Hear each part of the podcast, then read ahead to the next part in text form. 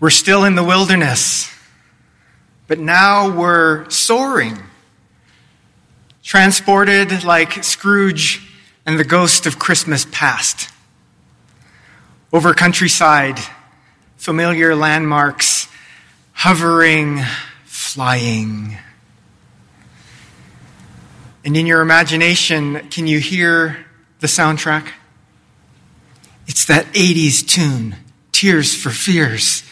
Everybody wants to rule the world. Come on, 80s teenagers.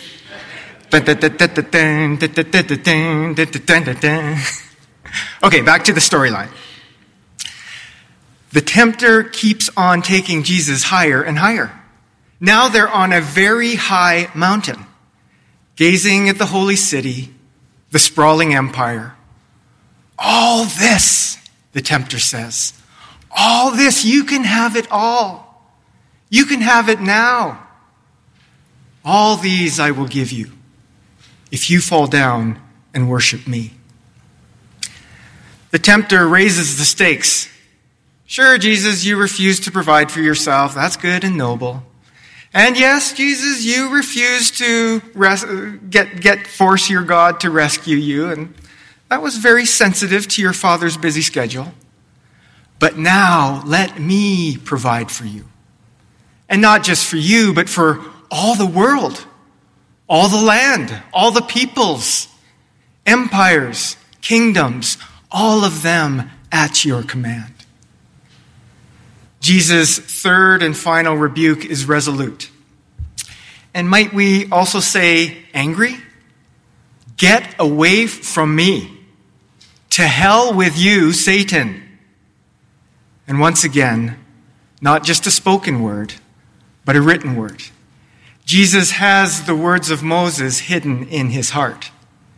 Worship the Lord your God, and to him only shall you give service. This is good news for wandering, weary followers of Jesus, hemmed in, anxiety ridden, caught in the wilderness, trying to find our way. And remember, this is not about us trying to recreate the moment so that we can be the heroes of the story, fighting off temptation just like Jesus did. No, the good news for woeful disciples is that in the midst of our temptations, in the midst of the temptation to lean on self sufficiency, or to grapple for control, or to sell our souls to the devil for the quick fix or the spiritual success, Jesus shows us another way. And he invites us to walk in that way. And today I'm naming this as the low, slow way of salvation. Does God want the whole world? Of course he does. John 3:16, many of us have it memorized. For God so loved the world that he gave. So, yes, of course, God wants the world, but will he finagle backroom deals for it? Scheming to do whatever needs to be done to get it done? No way. This is the low, slow way of salvation. But we individually and corporately are perpetually tempted to get it done quick and to do whatever we need to do to get the deal pushed through. Isn't it intriguing to think of the contemporary phrases that we use that model this third temptation? The devil made me do it. You've signed a deal with the devil. Or again, if you're an 80s teenager, the devil went down to Georgia. What was he doing? Looking for a soul to steal. Well, uh, we Christians are kind of good at fudging details and making deals. Maybe that phrase, the devil is in the details, works for us once in a while. We might say, we're going to do this, And we're going to do it for God's glory so that we might win the world for Christ. Perhaps you've read stories about churches that build multi million dollar worship centers. Or maybe they make these downtown luxury condos on their property and they drive up the rental prices in the area and they push out the low income people who live around them, all because they want to win the world for Christ. Really, church? Is that why Jesus gave and gives his life for the world? Now, there's lots of ways that churches that we've been part of can sell their souls while telling ourselves all the, all the time that, oh, we're really into saving souls. I was thinking this, this past week about uh, a previous era in my life when I was a youth pastor in another city, and we ended up working with the youth ministerial and the citywide ministerial, and for almost three years, we invested time, hundreds of thousands of dollars, um, energy into little side programs and fundraising efforts for this program of evangelism called IWT Impact World Tour. Their buzzline was that they would catalyze fervent prayer public proclamation, personal discipleship. They've done it in 2,000 regions around the world, and they will come to your city to fill your schools and arenas and public spaces so that you might turn your city upside down. 17 years later, and I know for a fact that that city was not turned upside down for Jesus. And I was reflecting on that this past week what, what are the metrics for an, a city turned upside down for Jesus? How does that actually get done? Well, I don't believe that it's the slow, slow way of salvation. So let's swing back to the good news of today's story. Because it's amazing how quickly we can have our hearts and our minds distracted and enticed. Jesus invites us to the low, slow way. God in Jesus wants the whole world, but it's not in a way where Jesus wants to turn your city upside down. Really, Jesus might want to turn our cities right side up if he wanted to have his way with us. That's a tour that maybe we ought to get behind. That's a God that I want to follow. That's a Savior I want to join with and a foundation that I build a church on. So, how about you? How about us? As we move through the temptations in the wilderness, as we continue to follow Jesus, what is this low, slow way? I'd like to suggest that in the light of today's story and today's temptation story, it's a move or a posture or a practice of two things humility and trust. The low way is the humble, unspectacular, unsuccessful way of being, serving, and worshiping in the world. The slow way is the way of trust. Trusting in a future that we're not always in control of, trying to find paths and trails that we don't always know the end point to, discerning the Spirit through Word, this community of faith, other communities of faith, believing that just because it isn't happening quickly doesn't mean that it's not happening at all. We stay on this path of humility and trust. And it's not necessarily easy. Because every day we're probably tempted to some kind of shortcut deal with the devil. So you might pause for a few seconds, reflect on your heart, your hopes, your dreams in these days. What might be our temptation to make a shortcut deal with the devil in these days? I think these temptations are often phrased like this Well, if we could only, or if I could only blank, then we could do so much more for Jesus, or do so much more for God's kingdom. And we've probably fallen for this phrase a hundred times or more, individually or corporately. Sometimes the consequences are minimal, but sometimes the consequences cost us dearly. And thanks be to Jesus that there's lots of grace in God's economy to forgive us our follies. But again, I invite us to reflect what might be revealed to us in these days of Lent about the posture or the paths or the ways of humility and trust.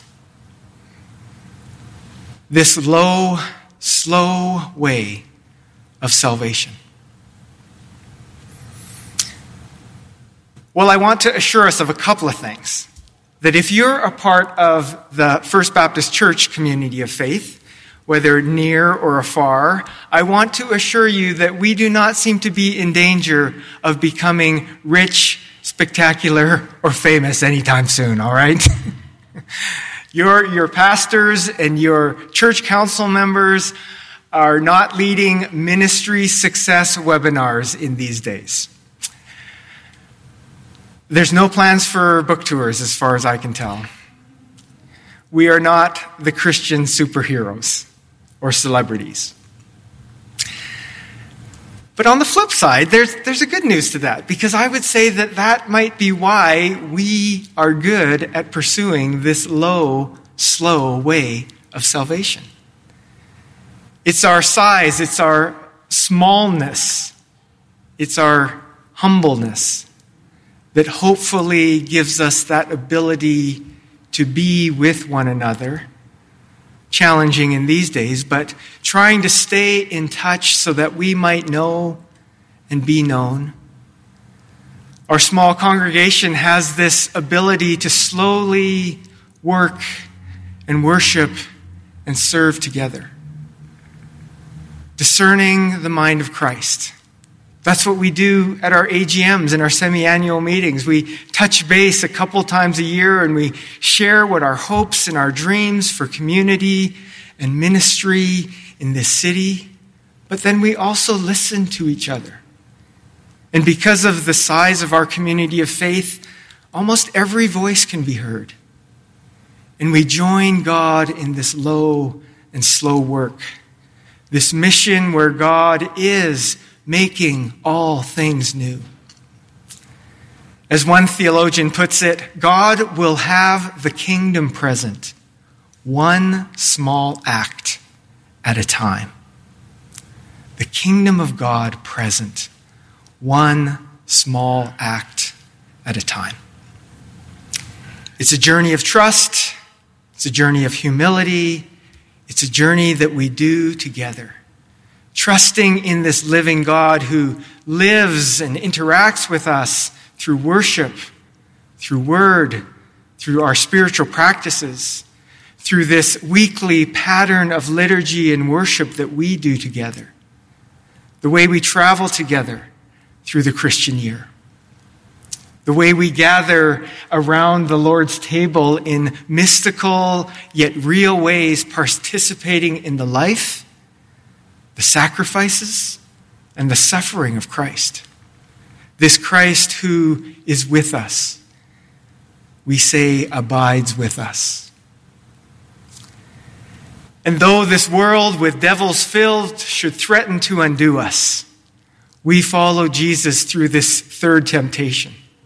Not as a one off encounter, but as a repeating pattern of life and faith. We stand with Jesus. We stand behind Jesus. We shout, Get away from me, Satan. Get away from us. And then we follow Jesus. We look forward. We look ahead. We open our eyes. We raise our hearts and our hands, our voices to the Lord as we serve and worship only Him. A verse that we've been repeating over the past couple of Sundays is from Hebrews 12. We fix our eyes on Jesus, the pioneer and perfecter of our faith, who for the joy set before him endured the cross, scorning its shame, and sits down at the right hand of the throne of God. Jesus will not succumb to the voice of the tempter. Jesus will not give in to the ways of cheap mastery, and nor shall we, with Jesus at the lead, with Jesus at the center. We continue together, this small band of believers, worshiping and serving God alone. Over the past few weeks, we've encouraged you to some Lenten spiritual practices. We've invited you to be a Christian mystic. Last week, Jeremy invited you to this spiritual practice of the clenched and releasing hand. And today, I would invite you to the posture of the sweeping arm. Evan's going to post a litany for us as we close this part of the sermon, and maybe a prayer that you can carry with you in these days of Lent. With the first three phrases, we're going to sweep our arms to the west. And then in the final phrase, we're going to sweep our arm and our arms to the east. Pray and move with me in this closing litany. It's a Kenyan prayer. All our problems we send to the setting sun. All our difficulties we send to the setting sun. All the devil's works we send to the setting sun. And all our hopes we set on the risen sun. Christ, the Sun of righteousness, shine upon us. Scatter the darkness from our paths. And may the blessing of God Almighty, Father, Son, and Holy Spirit be among us and remain with us always. Amen.